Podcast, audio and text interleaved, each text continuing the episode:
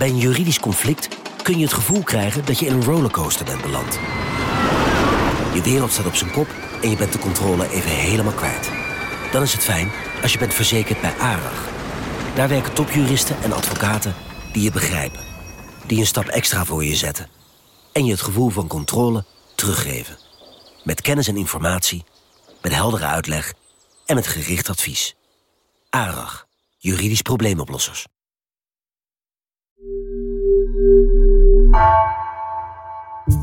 Vanaf de redactie van NRC het verhaal van vandaag. Mijn naam is Gabriella Ader.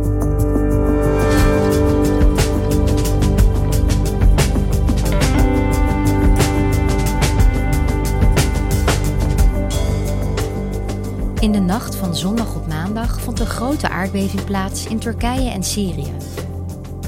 De ramp verwoestte duizenden gebouwen en levens. Midden-Oosten-correspondent Melvin Ingleby ziet hoe bestaande problemen in beide landen, hoe verschillend ook, de noodhulp vertragen.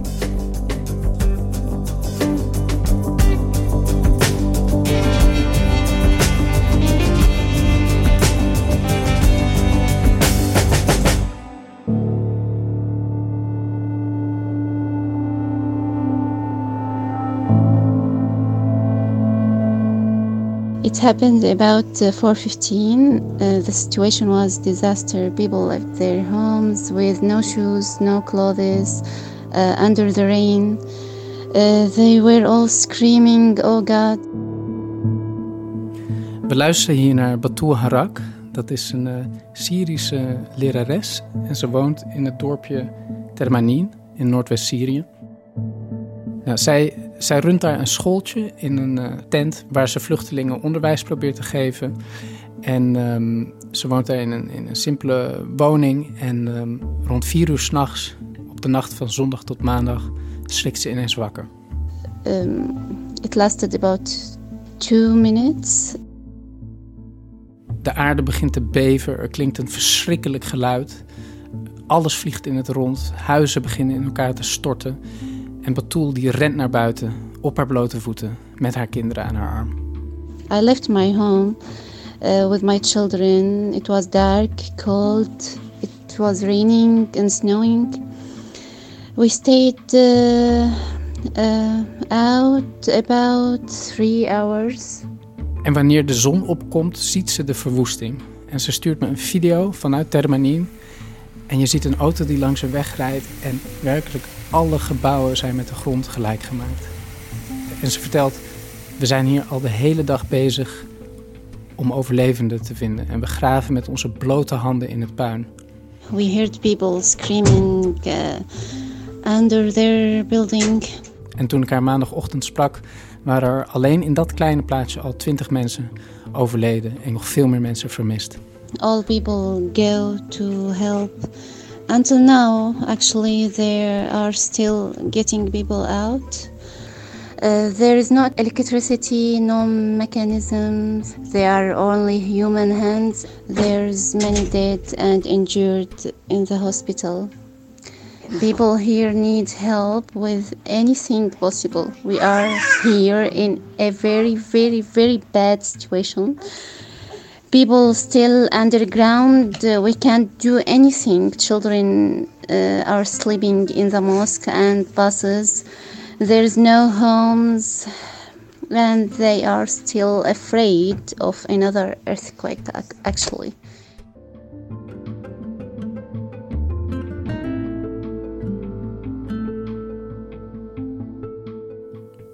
Als ik dit zo hoor, dan ja, dat moet gewoon een nachtmerrie zijn geweest. Kan je mij nog iets meer vertellen over die aardbeving zelf? Wat, wat was dat nou precies? Ja, in de nacht van zondag op maandag werden Turkije en Syrië geraakt door een gigantische aardbeving. Met een kracht van 7,8 op de schaal van Richter. En het epicentrum van die aardbeving dat was in het Turkse plaatsje Pazarcik. Dus dat ligt ten noorden van de stad Gaziantep. En die ligt weer dicht bij de Syrische grens. Dus we hebben het over het zuiden van Turkije en het grensgebied met Syrië. Dus zowel Turkije als Noordwest-Syrië zijn hard geraakt. In Turkije is het dodental, wanneer we dit opnemen op dinsdagmiddag, al opgelopen tot boven de 3400. Er zijn volgens uh, reddingsdiensten bijna 6000 gebouwen ingestort, meer dan 20.000 gewonden. En ik denk dat die cijfers nog heel erg zullen oplopen. En aardbevingen die houden zich natuurlijk niet aan grenzen. Het hele gebied is geraakt. Maar wat we wel zien is dat uh, de respons en de gevolgen natuurlijk aan uh, de Turkse zijde en de Syrische zijde van de grens um, er anders uitzien.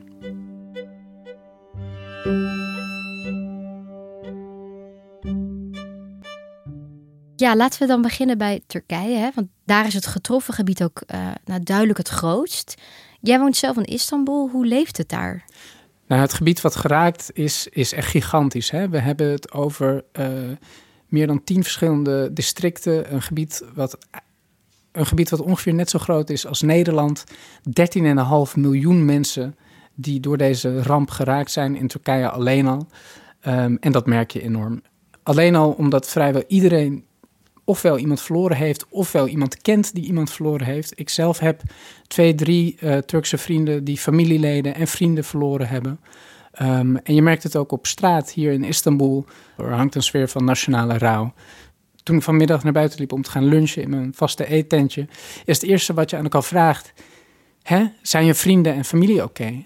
Toen vertelde die vrouw die daar werkt van, nou nee, want mijn familie zit in Kahramanmaraş en dat is een van de plekken die het hardst geraakt is door die aardbeving. Akrabaları aradık dün Maraş'ta. Kendileri şu anda arabalarda kalıyorlar. Yardım yok, devlet yok.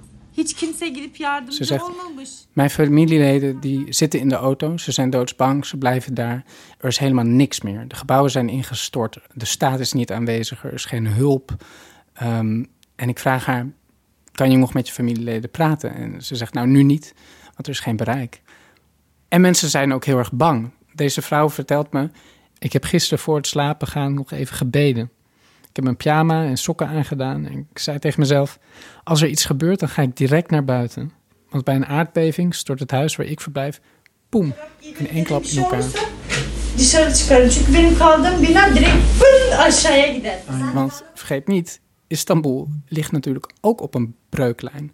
En in Turkije leven heel veel mensen met een permanente angst voor dit onzichtbare gevaar. En iedere keer dat er zo'n verschrikkelijke ramp als deze gebeurt, zinkt ook weer het besef in bij mensen in de rest van Turkije dat het ook in hun stad kan gebeuren. Dus ook daardoor is het heel erg het gesprek van de dag. Want iedereen beseft zich, wij kunnen de volgende zijn. En mensen voelen zich niet beschermd.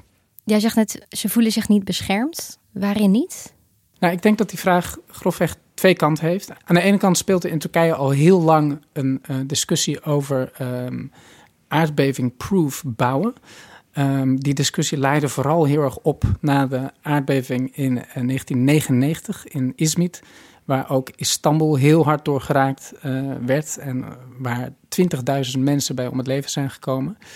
En um, de vraag was toen heel erg: hoe gaan we onze steden in de toekomst beter beschermen tegen aardbevingen? Hoe gaan we veiliger woningen bouwen?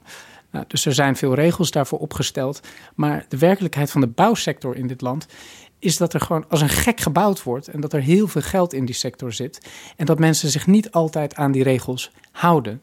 Uh, onder de AKP, dus de partij van Erdogan, heb je een proces gehad van wat de Turken betonlachement noemen. Dus de betonificering van uh, Turkse steden. Je ziet dat overal snelgebouwde, grote betonnen uh, flats worden neergeknald. Um, waar bouwbedrijven veel geld mee verdienen. En um, waar mensen dan relatief goedkoop in kunnen wonen. Maar lang niet al die constructies die zijn beschermd tegen dit soort natuurgeweld.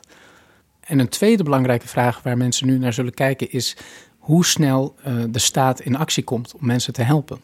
Ja, want dat was ook een van mijn vragen. Hoe, hoe gaat dat nu eigenlijk in Turkije?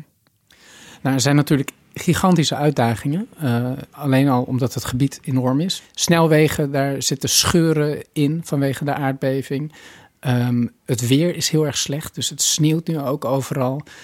Verschillende vliegvelden zijn gesloten, afgezien voor militaire vluchten en hulpvluchten.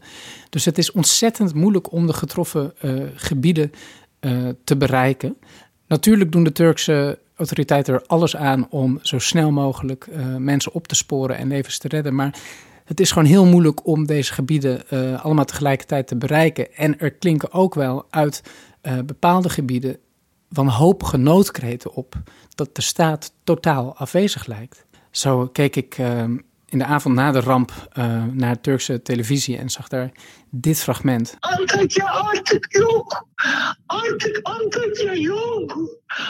Van een vrouw in de stad Antakya die een soort noodkreet doet. En ze zegt hier, Antakya yok.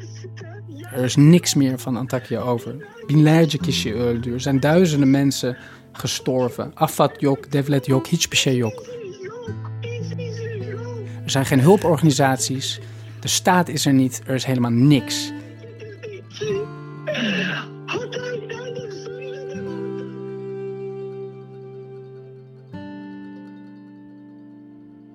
En dit komt bij Turken natuurlijk echt heel hard binnen. Je moet je voorstellen dat een vrouw uit Maastricht op live televisie aan een bekende Nederlandse journalist aan het vertellen is dat er niks meer van Maastricht over is. En dat er duizenden doden zijn en dat de staat nergens te bekennen is. Dat hakt er natuurlijk in. En ik denk dat hoewel heel veel Turken nu zullen zeggen laten we niet over politiek praten, dat dit soort momenten uh, onthouden zullen worden en ook politieke gevolgen zullen hebben. De vraag wordt nu echt voor de Turkse regering en voor president Erdogan met verkiezingen die er aankomen: kan hij deze ramp het hoofd bieden? Of zal dit toch aan hem blijven kleven? Hebben de mensen in Turkije het gevoel dat de staat er op een moment als dit voor hen is?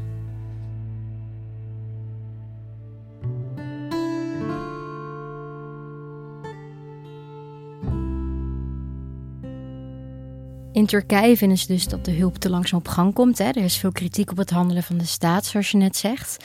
Maar aan de andere kant van die grens, in Syrië, hoe gaat het daar dan?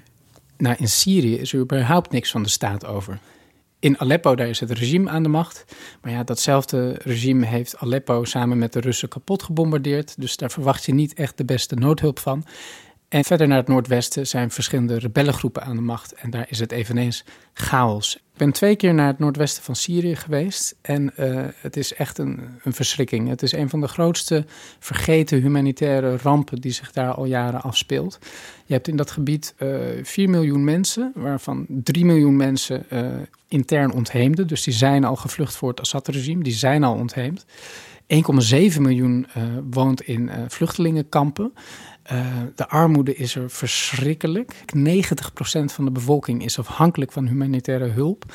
Als je door dat gebied reist, ja, dan zie je overal smerige tentenkampen en in elkaar geïmproviseerde, krakkemikkige huisjes. Mensen op elkaar gestapeld. Er is heel weinig van infrastructuur over. Veel gebouwen zijn al beschadigd door jarenlange bombardementen door de Russen en het Assad-regime. Dus ja, als daar dan een aardbeving toeslaat, dan is dat echt een, een ramp bovenop een al rampzalige status quo. En als ik jou zo hoor, vraag ik me toch af: waar is Assad? Welke rol neemt hij hierin? Nou, Assad is in dat gebied uh, überhaupt niet aan macht. Um, dus uh, ja, Assad heeft de inwoners van dat gebied vaak als kakkerlakken beschreven die vernietigd moeten worden. Dus ik denk niet dat hij zich heel erg om hen zal uh, bekommeren. Ja, en wie is er dan nu verantwoordelijk om die humanitaire hulp te leveren? Wie doet dat dan? De mensen zelf. Uh, ik heb met uh, drie mensen in dat gebied gesproken. En ze vertellen me eigenlijk allemaal dat ze heel erg op zichzelf zijn aangewezen. Dus ze proberen gewoon hun eigen familieleden onder het puin uit te vissen. En je hebt natuurlijk ook um, organisaties zoals de Witte Helmen. Dat is een Syrische uh, vrijwilligersorganisatie van reddingswerkers.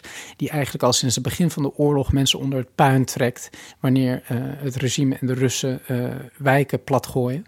Um, en die zijn nu dus ook massaal uitgetrokken. Alleen dan dit keer om mensen onder het puin te halen na deze aardbeving.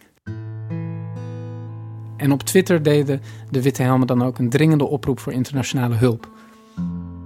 Many families now are under the rubble. Our our team's trying to save them, but it's it's it's very difficult task for us. We need help. We need the international community to do something to help us, to support us. Northwest Syria now it's a disaster area. We need help.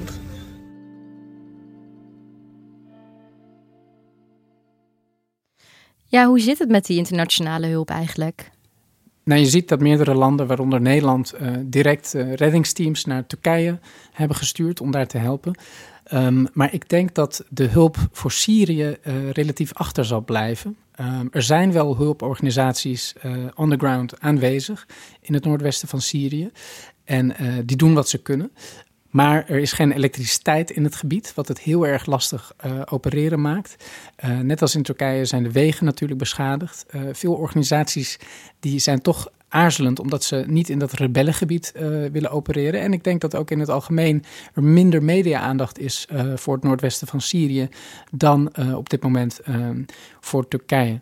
Dus um, hoewel het leed in beide landen gigantisch is uh, en hoewel Turkije ook in absolute termen denk ik harder getroffen is, denk ik dat te verwachten valt dat um, ja, de hulprespons uh, in Syrië toch wel achter zal blijven. Zoals eigenlijk altijd.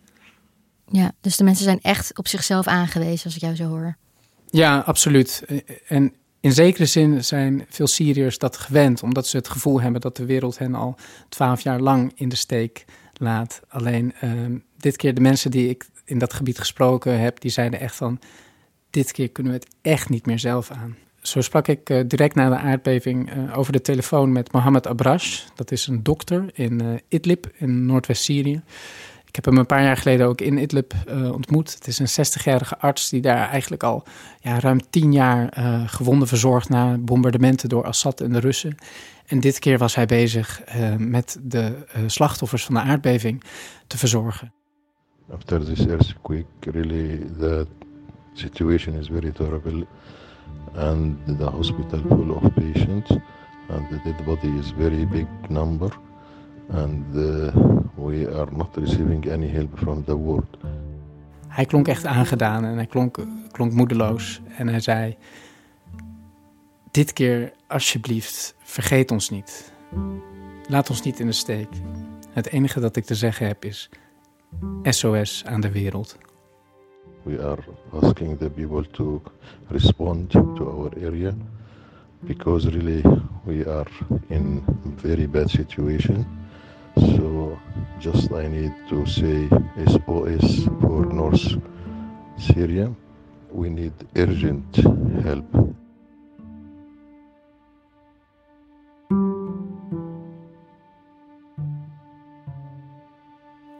Dankjewel, Melvin. Graag gedaan.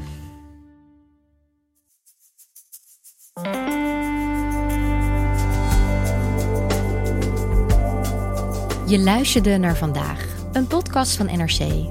Eén verhaal, elke dag. Deze aflevering werd gemaakt door Nina van Hattem, Iris Verhulsdonk en Jennifer Patterson. Coördinatie door Henk Ruigrok van de Werven. Dit was vandaag, morgen weer.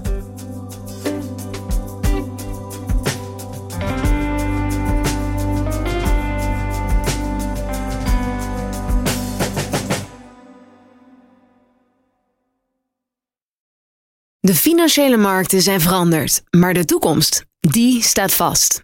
We zijn in transitie naar een klimaatneutrale economie. Dit biedt een van de grootste investeringskansen van onze generatie. Een kans voor u om mee te groeien met de pioniers van morgen. Meer weten? Ga naar carbonequity.com.